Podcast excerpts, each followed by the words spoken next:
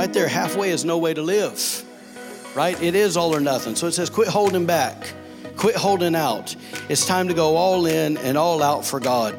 Thank you for listening and subscribing to the Anchor Church podcast.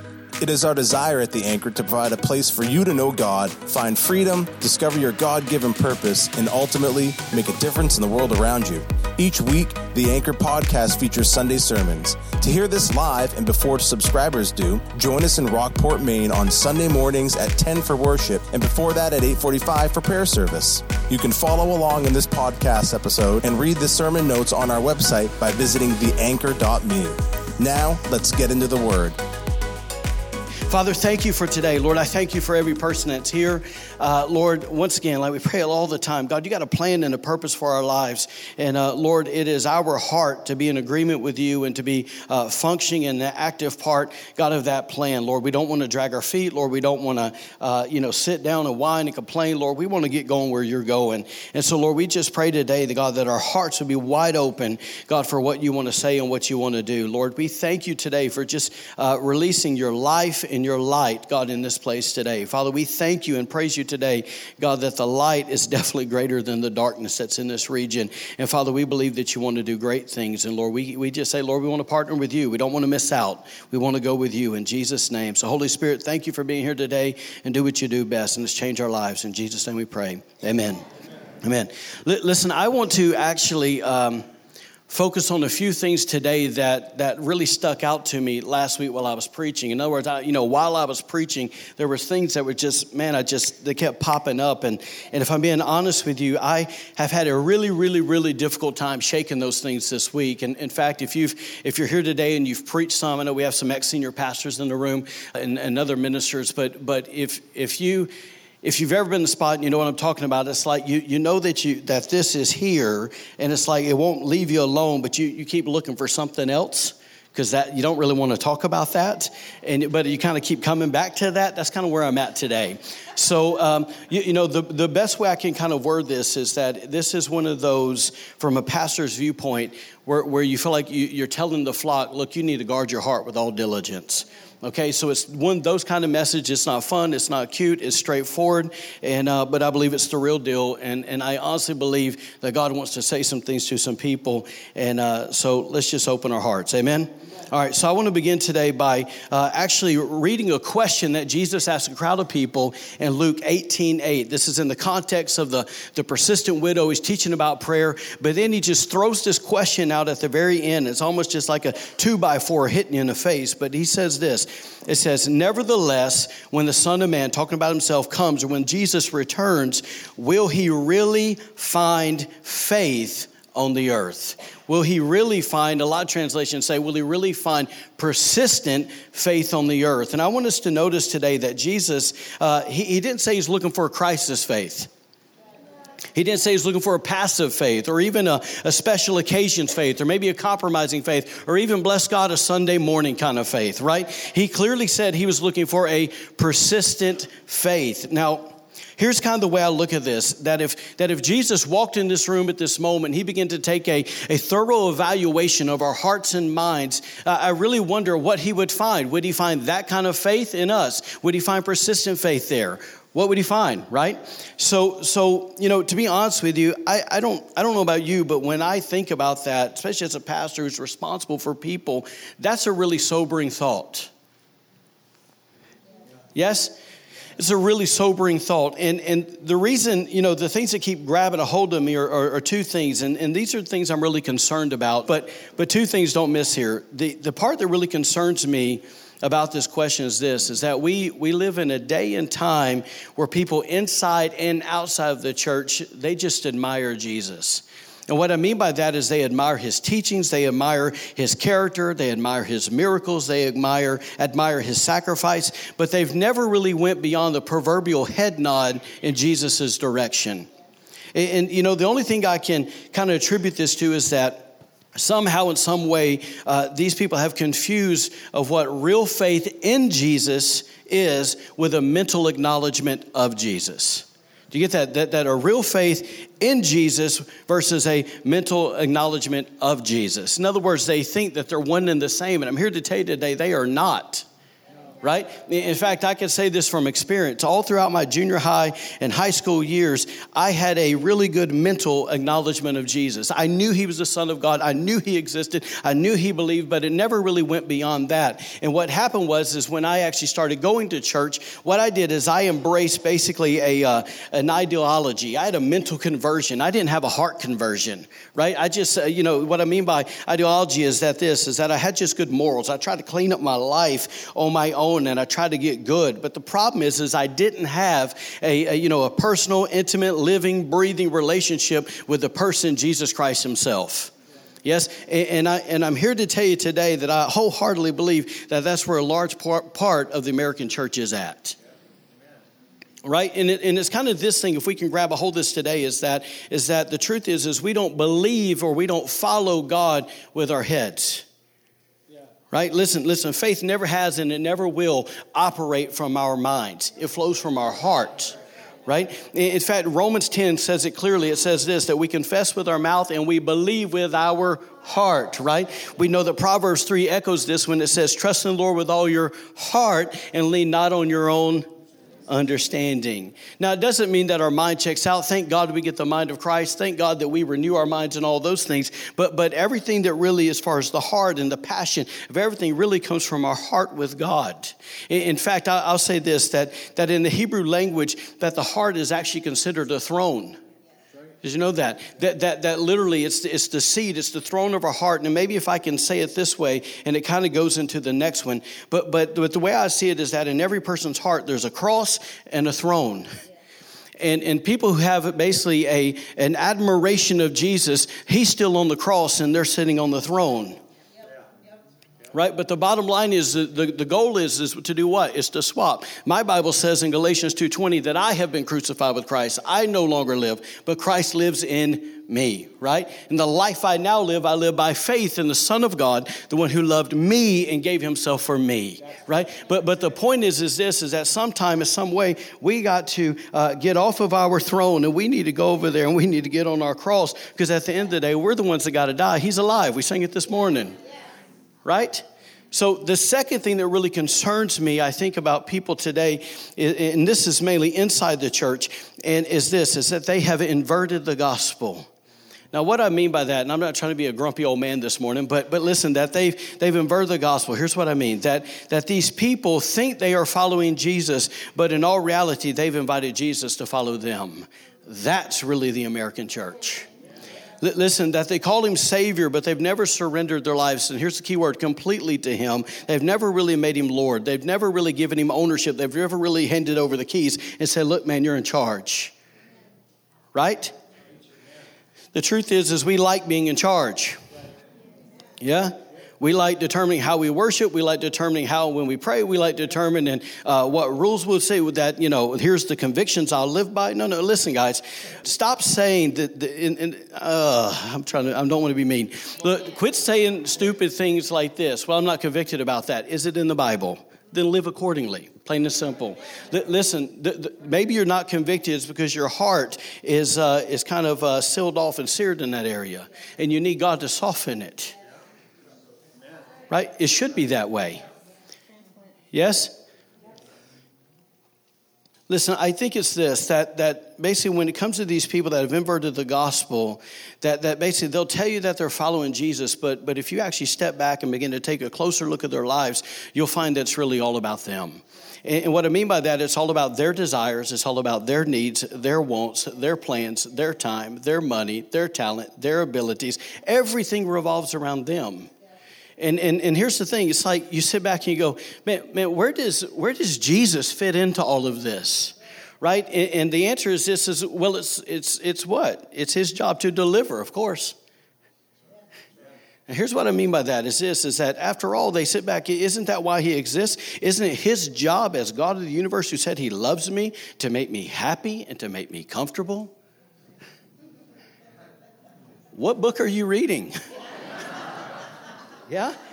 So li- listen, I, I'm not saying that, that, that this, and this is where I'm really hoping that our hearts will be open today, and I'm not picking on anybody, but I know some of this is strong, and I'm trying to evaluate my own life in this, but, but, but I'm not saying that these people don't um, seek Jesus. I'm just saying that they don't seek him first. What I'm saying is, is they, that they have elevated their own happiness and their own comfort above their obedience. Right? In, in a sense that they've bought into the benefit package, but they haven't sold out right? That, that, they keep following Jesus at a really comfortable distance because it's this it's this, man, if I do really what the Bible says, ah, it's a little overboard. I'm not really sure I'm up for that radical stuff. The last time I read my Bible, right, is nobody gets in there unless they really screwed up or they really went radical. right? And so the people that Jesus brags on, they all went pretty radical. Yes? making some of y'all feel uncomfortable. L- listen, if, if you're feeling, on serious note, if you're feeling uncomfortable, it's because it's for you. Yeah? And, and listen, that, that there's a, um, we were praying a while ago in the office, and I, I just realized here, here's what today is really going to be happening. And I'm, I know you're seeing a little different side of OPQ today, but it's all right. Is that there's a wrestling match going on. And, and, listen, uh, of, of my will versus his will. And what do we want? L- listen, if you're breathing and if you love Jesus, you've had that. Every one of us have had that. And if you walk with Jesus long enough, you've had it many times. Right? But but there's this thing that today my hope is is if you go all the way back, I think it's Genesis 32, where Jacob wrestled Jesus, and, and obviously we know that Jesus won. That's my hope today that Jesus would win in your life. And, and watch this. And I don't mean to be crude. And, uh, you know, ladies, you may feel like this is uncomfortable, and I apologize for that, kind of. But uh, is this what fascinates me about that story is this, and I really don't mean to be crude here, but I want you to get an idea is that when is that when Jacob actually wrestled, who we know what was a Christophany, it was Christ in the flesh, right? That, that when he wrestled him, uh, or sorry, Christ appearing, that when he wrestled him, and we actually know it says that he knocked his hip out. When you actually read it in the Hebrews, it actually means he punched him in the nuts. Sorry if that offends somebody. Fellas, you're like, yeah, right? So, been there, that hurts. But, but here's the significance of that, and here's why I'm saying that is because is because we know it's the God of Abraham, Isaac, and Jacob that that's where what the Israelites came out of. And what happened was is that God literally had to punch him in his seed because he had to change his seed because there was a nation in there. And he had to change a nation, right? And I'm telling you today that listen, you're there's people in this room that you're one decision away from a, a different life for yourself, but but greater than that, you're one decision away from changing generations that follow you right? And if I can maybe dare to say, part of some of why your kids struggle and all of that, and they're on the fence and all that, is because you're on the fence. Amen.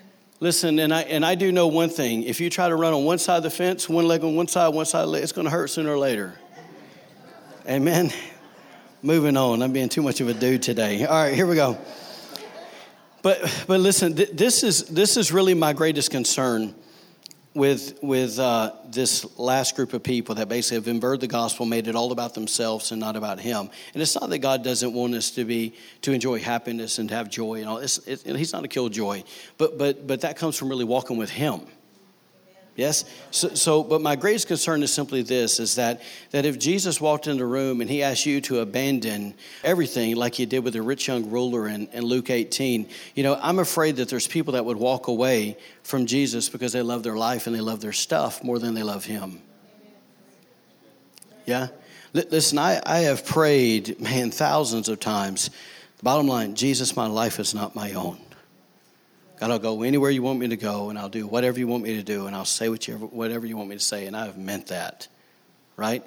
And, uh, and I have been in a lot of uncomfortable situations, but I knew in those uncomfortable situations, I was smack dab in the middle of the will of God. Yeah? And so, listen, today, as we just make a decision here today in our hearts that we're, man, I'm going to guard my heart with all diligence. Man, that Bible is a heart book before it's a brain book right? Deals with my heart. And so, so, so if I'm going to guard my heart today, I got to remember this that, that Jesus says, What good is it for a man to gain the whole world and yet lose his soul in the process? Right? And so, listen, we, we, we live in a day and age that says, man, go for the nicer, newer, fancier, go, go for all these things. And man, I tell here to tell you that uh, they don't satisfy. Amen. So, so listen, remember today that Jesus said this, and I really want to say this. I'll get more direct with this. With people who trust their money more than they trust Jesus, that, that Jesus clearly said you cannot serve two masters. Okay, you'll either love one or hate the other, right? But you can't serve two. You can't have allegiance to both of them. And so now, now listen, is God about money? Yeah, Jesus talked about money all the time. And so he gives us money to be good stewards, not to not to serve it. Yeah? Money serves us. We don't serve money. Yes? So so listen, Jesus also said this. He said to to take up your cross not in a crisis, but take up your cross daily and do what? And follow him, right? And, and that's what the Bible says. And then he says this that whoever loses his life will save it, but whoever tries to save his life, he will lose it. Right? And then lastly, he just simply said this. He said what? He said to, to serve him, not the other way around. Y'all, we got to quit acting like God's here to serve us. Yes? Not mad at you. Listen, I, I agree wholeheartedly with Mark uh, Batterson when he said this. We're going to throw a quote up here. But he said this, and if you get nothing out of today, get the first line halfway is no way to live. Plain and simple. Halfway is no way to live. Uh, man, it's either all in or nothing, I, truly, with the gospel, right? In fact, let me maybe stop here. I, I remember when my brother, who uh, made a lot of poor choices in life, you know, I'd been saved a handful of years, whatever, and I've been praying and praying and praying and praying and praying and praying, uh, thinking, Dear Jesus, please save my brother Brandon, please, right? Anyways, one day I told y'all a story before. I think I might have said last week or a few weeks ago uh, that he he decided him and his wife had a kid, and he said, "Well, let's go to church for the kids' sake, not really for their sake." And uh, anyway, so one day in church, uh, she went down to the altar, and he went down to the altar to support her, and he got rocked in the process. I told you guys that a few weeks ago, and, and I remember my brother. Man, I'm telling y'all, he, he devoured the Bible when he first gave his life to Jesus. Absolutely devoured it. I mean, he was, he was, uh, you know, our family, we're kind of all into nothing kind of people, anyways, right? We kind of have that, that personality. But my brother definitely goes all in. And I remember uh, sitting with my stepdad one day, who's now saved, who wasn't saved then. He said, You know, Quinton, I'm just kind of concerned about Brandon. I, I said, well, well, why is that? He said, he said I, I just feel like he's, he's kind of going overboard with this stuff. right? That, that he's just, he's just kind of going too far. He's taking it too serious. In other words, it's almost like, hey, reel it in a little bit, bro. You know, you don't need to go that way. But I'm telling you, man, right there, halfway is no way to live. Right? It is all or nothing. So it says, quit holding back. Quit holding out. It's time to go all in and all out for God. If Jesus hung on his cross for us, the least we can do is carry our cross for him. And the good news is this if you don't hold out on God, God won't hold out on you. That is so true. In reality, no one has ever truly sacrificed anything for God because the eternal reward always outweighs the temporal discomfort. It says, kneeling at the foot of the cross of Christ and surrendering to his lordship is a radical act of dethroning yourself and enthroning Christ as king. It says, nothing belongs to you, not even you. And I remind you today that we were bought with the what? The blood of Jesus, right? We were bought with a price, right? You see, it's kind of this. If you can grab a hold of this, and this is so true, that that basically the real adventures with God don't really kick in until we go all in. They don't. I'm telling you. The, the, listen to me, y'all. When you go all in with Jesus, it's a blast. It's a blast. That's God honest truth. I'm not saying this. It, I'm not saying there's no struggles, but it's a blast, right? There's so much fun that happens. You go, holy smokes, God, you you are incredible, yes. right? But but the thing is, is if we don't go all in, we never get to enjoy that fun stuff. Life will constantly be this struggle of, oh God, I hope I can make. It. If I can just get to the other side, oh, that's not the way we're supposed to live. Eternal life is now, right? Not some other. You know, hopefully we'll get there one day. So, so I just have a quick question, really, with all of this, and we'll move on. But, but I want to ask you today: Have you gone all in? Have you gone all in? I know that's making some of y'all feel really uncomfortable, and I'm glad. Have you gone all in? Have you abandoned it all? Have you given it all? Have you burned the ships? Have you went all in with Jesus? Right? All right, so listen, now you can go sleep. All right, but here we go. So, for the next few minutes, what I want to do is I actually want to dive into a story that's found in Luke 19. And I want to show you a guy who basically admired Jesus from a safe distance. And, uh, you know, if you've been church a while, you, have you've, you've heard the story. You even got a song attached to it. If Jen was up here, not with the kids, I'd get her to sing it. But, anyways, but I want to tell you a story about a guy that admired Jesus from a distance.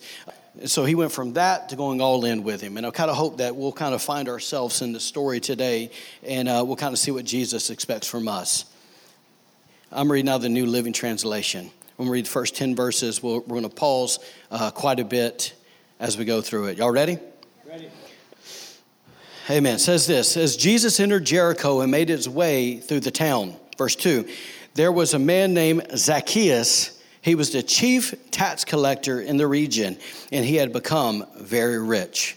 Now, make, make uh, remember, God doesn't give details for no reason. All right, so I want us to notice a few things. The first thing I want us to see is this that history tells us that uh, Jericho was actually a prosperous trade city uh, that served as a hub, literally cities like Jerusalem, Damascus, uh, Caesarea, and Egypt. In other words, if you were going to get to those places, you had to go through there, right? So this is only really important to the story when we actually pull back and we realize that Jericho, which was a, uh, a Jewish city, was actually uh, in oppression and under the rule of the Roman Empire.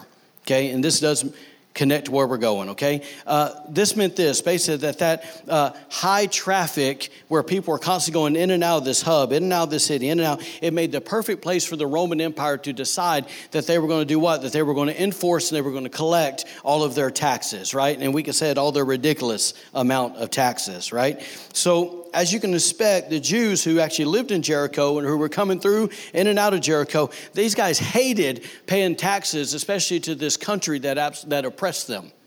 Can I say, here, here?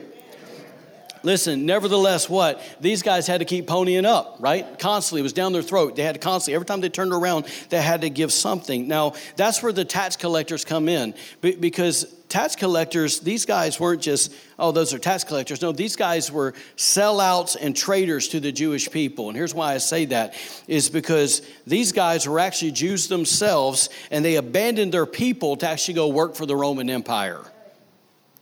Yeah? So, so let me let me kind of give it to you like this. For you guys that have been in the military, it's like somebody that used to fight with you going to the enemy side and now fighting against you. Right? That's what these guys did. They were mercenaries, right? And so, literally, that these guys partnered with the Romans in doing what? In oppressing their own people.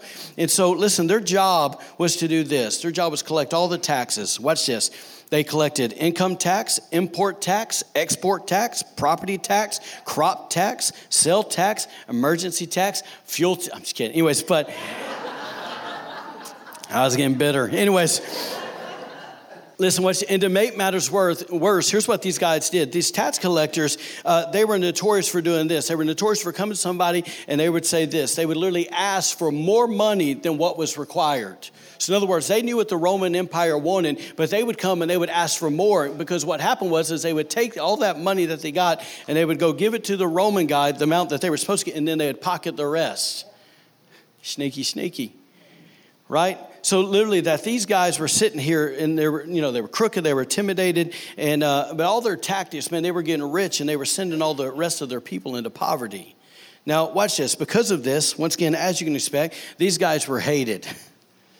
Yeah, and they were treated similar to the worst kind of sinners uh, in the Jewish culture. In fact, uh, the, basically, history tells us that the, that the Pharisees did not even consider these people as humans. That's how low that they viewed them. And so, as you expect, in spite of in spite of these tax collectors being some of the richest people in town, they were also some of the loneliest people in town. Why? Uh, because they were at the bottom of the Jewish society, right? They were at the bottom rung, right?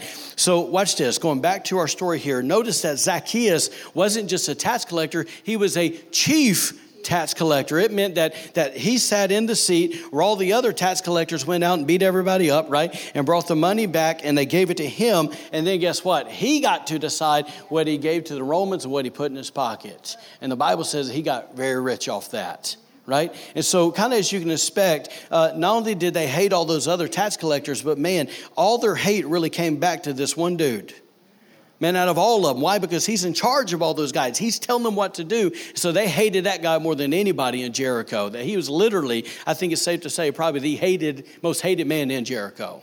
Right? So now, obviously, to understand, just a little context, we understand something about this fella. As him being the chief tax collector, that meant that basically that, that he probably wasn't a young guy. And I'm saying that simply to say this, because a lot of times the older we get, the more uh, settled we get in our ways right? So here's an old guy that, that, that clearly uh, had worked really hard, clearly was really driven, and he was at the top of his game. I mean, he had the best seat in the house, right? And listen, I could be wrong, but here's the way I pictured this guy. I see him as being a guy that's super confident in his leadership ability. I, I see him as someone who's, who's satisfied and almost arrogant when it comes to his achievements, right? We've never met that guy. And, uh, and so, uh, you know, I see him as being shrewd, as being harsh uh, with his tactics dealing with people, and I see him as being super greedy. In fact, he was a, a taker in every sense of the word. You ever met a person like that? that, that listen that he was that he was selfish and uncaring. I think this guy was self-sufficient. Watch this. Self-sufficient yet lonely. Self-sufficient uh, or sorry self-centered yet empty and self-dependent yet longing for something more. And i believe that it was out of that emptiness out of that longing for more that caused him to do what it says in verse 3 in other words, he was a really unsatisfied person. The truth is, is when you're a selfish individual and you live for yourself, you're pretty miserable right? And, and, that's why let's go back and let's keep it in context. Why, why uh, that's why I believe so many people in America, if, if they come to church and they're not entertained, because Jesus is no longer enough. And the reason is because they're selfish and they live for themselves, they made the gospel about themselves, and they're really empty. Are y'all hearing me? Yes. So true. Listen, so watch verse 3. Here's what he did out of that emptiness. It says that he tried to get a look at Jesus, but he was too short to see over the crowd. It says, so he ran ahead and climbed a sycamore fig tree. In other words, this is a tree that's, uh, that's sturdy and it's wide it's got really low limbs. So it was easy for him to bounce on up there, okay? And uh, so it says this I'm one short fellow to another, right? So, so it says basically a tree that was beside the road, for Jesus was going to pass that way. I love that. For Jesus was going to pass that way. Okay? Now, there's no doubt that when you look at this story that Zacchaeus had an admiration for Jesus. And, and, and, you know, I don't know, I'm totally guessing here. It might be because the last time Jesus rode through town, the Bible says that he healed a guy named blind Bartimaeus. And, and you know, just maybe out of that admiration of what this guy can do, uh, he thought, man, today maybe I can just catch a miracle right? And, and, so I think that whatever it was, his admiration got him up that tree, but, but I don't think that he ever expected that uh, anything more would happen other than just seeing Jesus kind of at a distance, right? And uh, so his expectation was really low. Now, Ken, if I can add something here, I think there's something really interesting about this portion of Scripture. Uh, historians tell us that, uh, that Jesus had just crossed over the Jordan River, right? And he came into Jericho. But watch this. This is significant. Uh, he came through Jericho because he was on his way to Jerusalem for the last time. So literally, this was his last time in Jericho, uh, because we know that right after this, he was arrested and uh, and he was crucified and he was killed. Okay. Now I say that only to say this: um, I couldn't help but to think when I read that that that what if that day Zacchaeus would have thought to himself, you know, I, am really too busy to go see this fella named Jesus. Right? That, that, that's kind of like this, man. Man, it's Tuesday. My to do list is slammed. I got 53 families I got to go shake down for money today. And besides that, man, listen, the, the, the crowd is going to be crazy. Every time Jesus rolls through here, man, people go, they lose their mind. Right? And so he just, I, you know, I don't want to bother. Man, I, I'll just go see him the next time he comes through. Listen, what would have happened if he had had that mentality that day? Now, listen, he'd have missed his day of opportunity. He'd have missed his moment. Now, now, what in the world does that have to do with us? It is because the question is, is how many God encounters have we missed because it was an inconvenient time and we didn't want to be bothered? Y- y'all, look at me, please. Please look at me.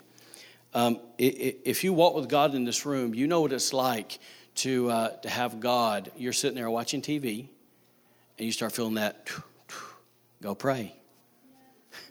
Go pray. Anybody ever had that? Yeah, two of us. That's good. Anybody ever had that? Yeah. Okay. Should ask Jesus for that. How many times have we been laying in bed at night and we feel, you need to go pray, right? And, and listen, for us that have, that have obeyed that moment, of taking that opportunity and didn't see it as an inconvenience, man, it's been pretty incredible right? That, that, that, if, I, if I may add something here, okay? That, that think about it when that doom, doom happens, the God of the universe is inviting you to come be with Him. Yeah. yeah. He's pretty intentional. yeah, there's a reason He wants you to come. Either there's some business at hand, or he just wants to hang out with you. Right? And if you get in there, you'll, you'll know shortly. Yes? Um, so, but I think this, man, how many times have even this, being honest, as a pastor, how many times have I been in situations where I'm like, man, God really moved today? And then I go home, and, and once again, you know, I don't, I don't think about this a lot, but just, you just go, man, so and so wasn't there, so and so wasn't there, so and so wasn't there. Man, they're going through this situation. They could have probably used that. And then you think, man, how many, well, you know, it's a sunny day. Let's go to the lake. I'm not saying the condemnation wise. I'm just saying, man, when Jesus says, come, come. Yes, please, come. Watch this, verse 5. It says this When Jesus came by, watch this, when Jesus came by, he looked up at Zacchaeus and called him by name. Now, kind of get ahead of myself here, but, but I think it's really funny that he called him by name because some theologians believe that actually Zacchaeus was a church boy gone rogue. And here's why I say that because when you stop and actually look at what Zacchaeus means, clearly in that day and time, listen, I got four kids. I was very intentional in how I named them. I didn't just throw a name out there and go, ah, that's good, we'll go with it, right? No, there was a lot of prayer. What do we name our kids? And that's very much in the Jewish culture. And, and believe it or not, that his parents actually named him Zacchaeus because it means this it means righteous one, it means pure, it means innocent, it means everything he wasn't, right? But yet Jesus called him by name because Jesus knew what he was called to be, right? And so, listen, I just think it's kind of funny when you stop and think about that. Zacchaeus thought that, man, I'm going to climb this tree in some attempt to see Jesus, but in reality, who was seeking who this day? Who was seeking who, right? And, and it's this that uh, Zacchaeus, he didn't really understand that, man, the father and the son had already scheduled the appointment. He just didn't know it. I actually heard a preacher say one time, uh, and I thought this was pretty incredible. I won't plan on saying this today, but, but but talking about an appointment with God, he, he actually talked about a scenario that somehow that, you know, in this town that maybe, you know, the, the, the sycamore uh, seed got caught on the, I don't know, the hill of a donkey or whatever, and he was walking through town and it was all the mud and that thing dropped off. And then, then uh, you know, how many years did it take for that tree to grow? And then, and then he talked about angels going on assignment, actually guarding the seed, the sapling as it grew. Let's protect it. Hopefully nobody cuts it down. Hopefully nobody, right? It grows. Why? Because God has an appointment. Right? L- listen, God, God is, yes, a God that's way back there, but He's a God way up there, and He really knows what's going to happen. We just got to roll with Him. Yeah? So, so listen, it's it, all in all, uh, what I'm trying to say is that it was this day that man that Jesus had an appointment with the chief of sinners in Jericho. He went for the worst of the worst right? Absolute worst of the worst. And, and I think it's pretty awesome that regardless of what all those other Jews thought about Zacchaeus, Jesus clearly saw something more. He saw something more. Once again, he saw who he was supposed to be, that there was a name uh, sate that was there, and that Jesus knew it, and he came to call that thing out. To, to understand that his last assignment, we don't know of anything else he did on that last trip through Jericho, but that was important enough. Yes? So let's continue to read. He said this He says, Zacchaeus, Quick, come down. I must be a guest in your home today. I must, be, that shows assignment. I must be in your home today, right? Zacchaeus quickly climbed down and took Jesus to his house in great excitement and joy. Can I, you know, if I can just stop, can you imagine the guy's surprise? Everybody else acts like the dude doesn't exist. You ever felt like that?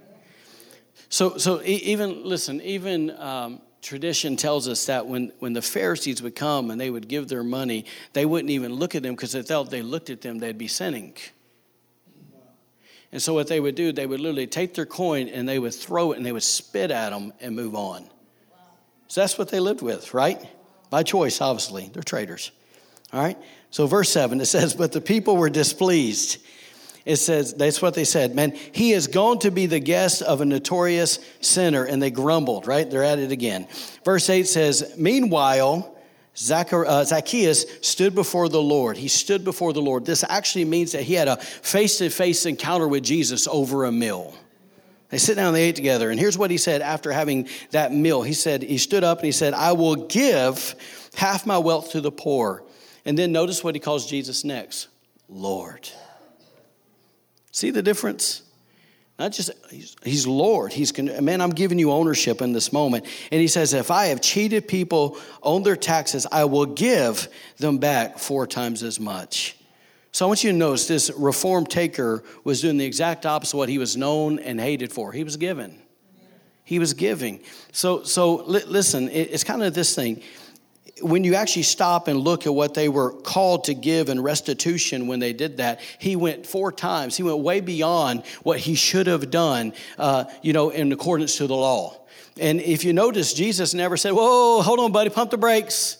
Pump the brakes, man. You're getting a little too overboard with this thing. You, are you're, you're borderline that radical stuff. You better slow down.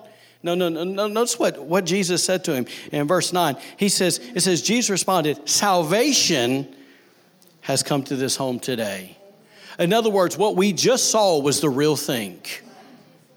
Am I making sense? Am I making sense, y'all? Please, I'm, I'm, trying to, I'm trying to help us here, okay? That salvation has come to his home today. For this man has shown, right? Faith without works is dead, right? This man has shown himself to be a true son of Abraham. In other words, he just stepped into his true identity. So what was really going on here is this: is is uh, here's what's happening. Zacchaeus, after one encounter with Jesus, he went once again from admiring him in a tree to going all in. Right? And, and it's this. So when you stop and you go, forget you know the mental conversion, but when you get a real heart conversion, uh, man, you can't help but to talk different, act different, uh, handle your business different, treat people different, you know, handle your possession different. Because when you go all in, everything changes. Right? Are, am I making sense you guys today? Are you hearing me? Listen, when we really give our lives to Jesus, everything changes. And, and you know, I'll say this, not to throw a rock at anybody, but one day I was, I was in, uh, I believe I was in Houston. I think I was in Houston. I was walking through a parking lot of a, of a hotel, and, and I looked to my left, and there was a, a car there with a bumper sticker, and I, I, was, at a, I was at a conference uh, about evangelism. And, and on, the, on the sticker, it just said this it said, if you were basically put on trial today for your belief, for however it is, for your belief, for your Christianity, for your convictions, whatever, would there be enough evidence to convict you? Right? Listen, I am all about uh, relational evangelism, right? I believe that we should have all, we should all have friends that don't know Jesus. We should. Yes? Uh, we, we, we're not called to isolate ourselves and live like monks. All right, we're called to be among people and be Jesus to people, okay? And and and and can I ask something? When you're around all those people, it's not I'm blessed, highly favored of the Lord, glory to God, shout hallelujah, praise God, yeah, you right? L- listen, for the kingdom of God, be normal. Please be normal, okay? Some of y'all scare me, okay? So, uh, but but but listen. So we believe in that, but at the same time, listen is there enough difference about how I at least carry myself? Yeah. Am I different than them? Because I should be. Yeah. Right? So, so just a kind of thought for you here before we move on. Have you ever thought about the impact of what happened to Zacchaeus that day? Oh, it says that he went to his home. Clearly, he had a nice home. He was a rich guy. He probably had a wife and some kids there that loved getting the money, right? Getting their things and uh, you know it was worth it. And, and, at the end of the day, that man, he said, "Hey, I gotta maybe I need to surrender my comfort here." He surely he was comfortable, right? And then at the same time, he thought about the impact that not just with his family getting saved, because it says salvation came to this home, but but can you imagine when the when the worst guy in town gives his life to Jesus? And changes. Literally, that all those people that he had influence over, all those people that worked for him, that he said, "Hey, here's the tattoo you need today. You, tattoo you're going to, you know, you're going to Chuck's house, and you know Chuck's a little hard, so you need to jack him up a little bit. Punch him in the mouth, right? Can you imagine? I'm, I'm being serious. Stop for a second. go think about what happened in that city from that one dude getting saved. Listen, Jesus didn't pick out the worst for the worst for no reason. Yes? Can, can, can I also add this to this? Wherever we picked up this belief that, you know, whoever we think's the most influential person in town, well, God couldn't reach them. They got money. That dude had a lot of money. Yeah. Right? Why not, why, literally, why not get a holy sabotage going on and start praying for that individual? That's right. And say, God, can you save him? Because there might be an appointment for him too one day. Yes? All right, let's see if we can land this thing. Verse 10, last one, and we'll be done. It says, Then Jesus tells uh, basically Zacchaeus this. I love it. He told him the real purpose of their meeting. Verse 10 says, For the Son of Man has come to do what? To seek and save that which was lost. And uh, if I could just add one thing, I told you last week that lost simply means that something's not where it's supposed to be found, right? Not where it's supposed to be. But once again, Jesus came to put him back in his right place, his right position. I try to go, Mr. Miyagi, I need some chopsticks up in here. right? I'm getting away from that thing. You might bite me. Um, anyways, get my thoughts back. That, that it's um, basically that he's saying, Look, I came to put you back in your rightful place. So understand this when you go all in, is when you get back in your rightful place. It's where you're supposed to be, it's where you belong. Amen? Amen. Yeah. Yeah. If we can, let's just close our eyes. Listen, we were praying in the back, and and I want to say something. Then Angelo's going to come say a few things. I just want you to kind of close your eyes, and, and when he's done, and I, am going to pray for you. We're not going to make a, a big spectacle out of anything today, but I just want to just want to share this with you while you're sitting there. I, I think that this is a reminder of God's love for us. This story ultimately, yeah, there's heart checks all in it, but it's a really a reminder of how much God loves us. And, and it's, it's a reminder that it doesn't matter how long we've traveled in the wrong heart direction man, God can always turn it around, right? That's never too late to get a new start. It's never too late to, uh, you know, set our life back in motion with God. And, uh, you know, but the truth is at the, at the heart of this, um, you know, Enzo's going to talk about breakthrough in a second, but to get breakthrough, man, a lot of times it requires repentance, it requires surrender, it requires obedience, and it requires us to make some decisions. So today, my, my prayer for us today is that we would make some decisions. In fact, if I could add one more verse in this, in Acts chapter 9 when we know this guy named Saul who was persecuting Christians and he was killing them, throwing them in jail. Uh, we know that he had an encounter on Damascus Road. He saw a bright light, fell to the ground. And, and notice a key thing that he said, and this is really what it means to go all in. He looked up at Jesus, blind as a bat, and he said, Lord, what would you have for me to do? That's real salvation. Lord, now what do you want to do with my life? I'm yours.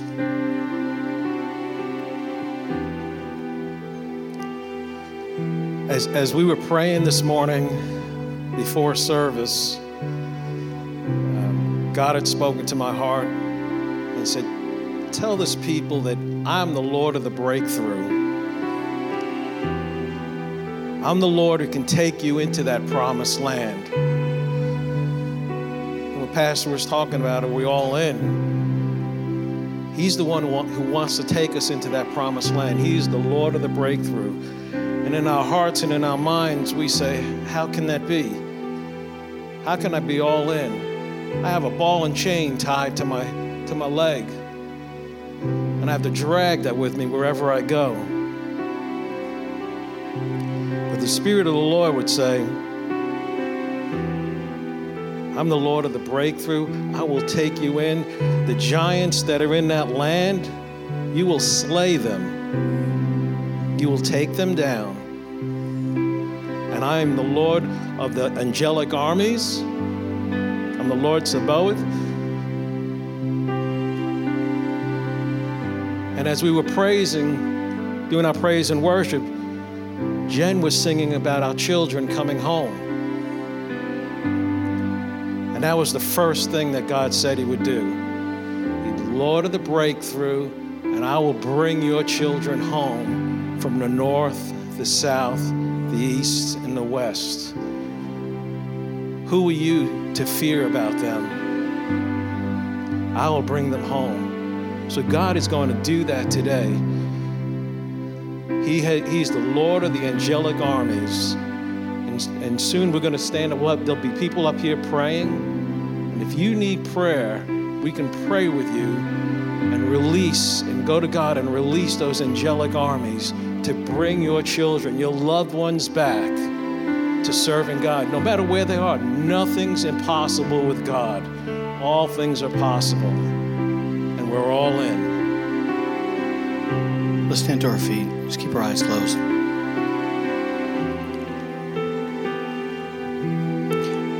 Holy Spirit, we just give you room today in our hearts. And uh, we just ask in this moment that you would just show us uh, maybe the part where we're not all in, the part we've surrendered, that we haven't surrendered, maybe the parts where we uh, have inverted the gospel. And Lord, we just ask today, God, that you would come and that you would begin to speak really clear, really direct to our hearts today. And uh, Father, I, my prayer today is that just us in this room, that we would just say, uh, Lord, I surrender. Lord, I give it to you. God, I'm all in. Lord, I pray, God, today that you would just uh, allow us to have a moment of just fresh commitment with you. And uh, Lord, to say, where you go, we go. Wherever He wants to go, God will go. Whatever He wants to say, we'll say it. Whatever He wants to do, we'll do it. Lord, that our lives are, are yours, they're not our own. So I'm just going to take a second here, give you about 30 seconds. Just have a moment with Him. Whatever words you want to use, just go all in, please.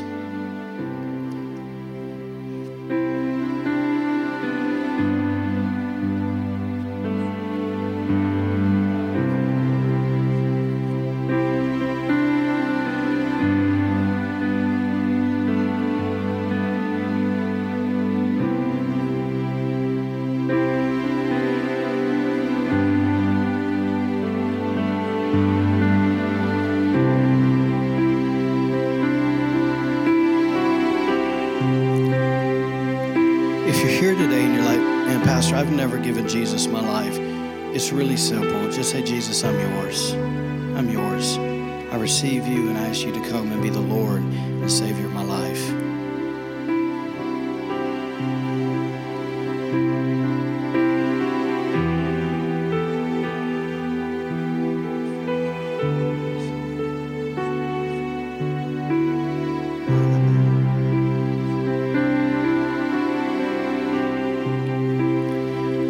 Father, we thank you today for hearing us. Lord, you said in your word, God, that if we cry out to you, Lord, that you would hear us. And so, Lord, today we have faith that you heard us while we prayed. And Lord, we're just asking, God, whatever that prayer was, God, that you would meet us there. And God, that by your grace, that you would help us to do what you've called us to do. So, Jesus, one more time, we just say our lives are yours. We honor you and we love you. In Jesus' name, amen. Thank you for joining us today. Be sure to follow us on Facebook and Instagram for encouragement in your walk with God and to receive updates on events happening at The Anchor. Have a great week and God bless.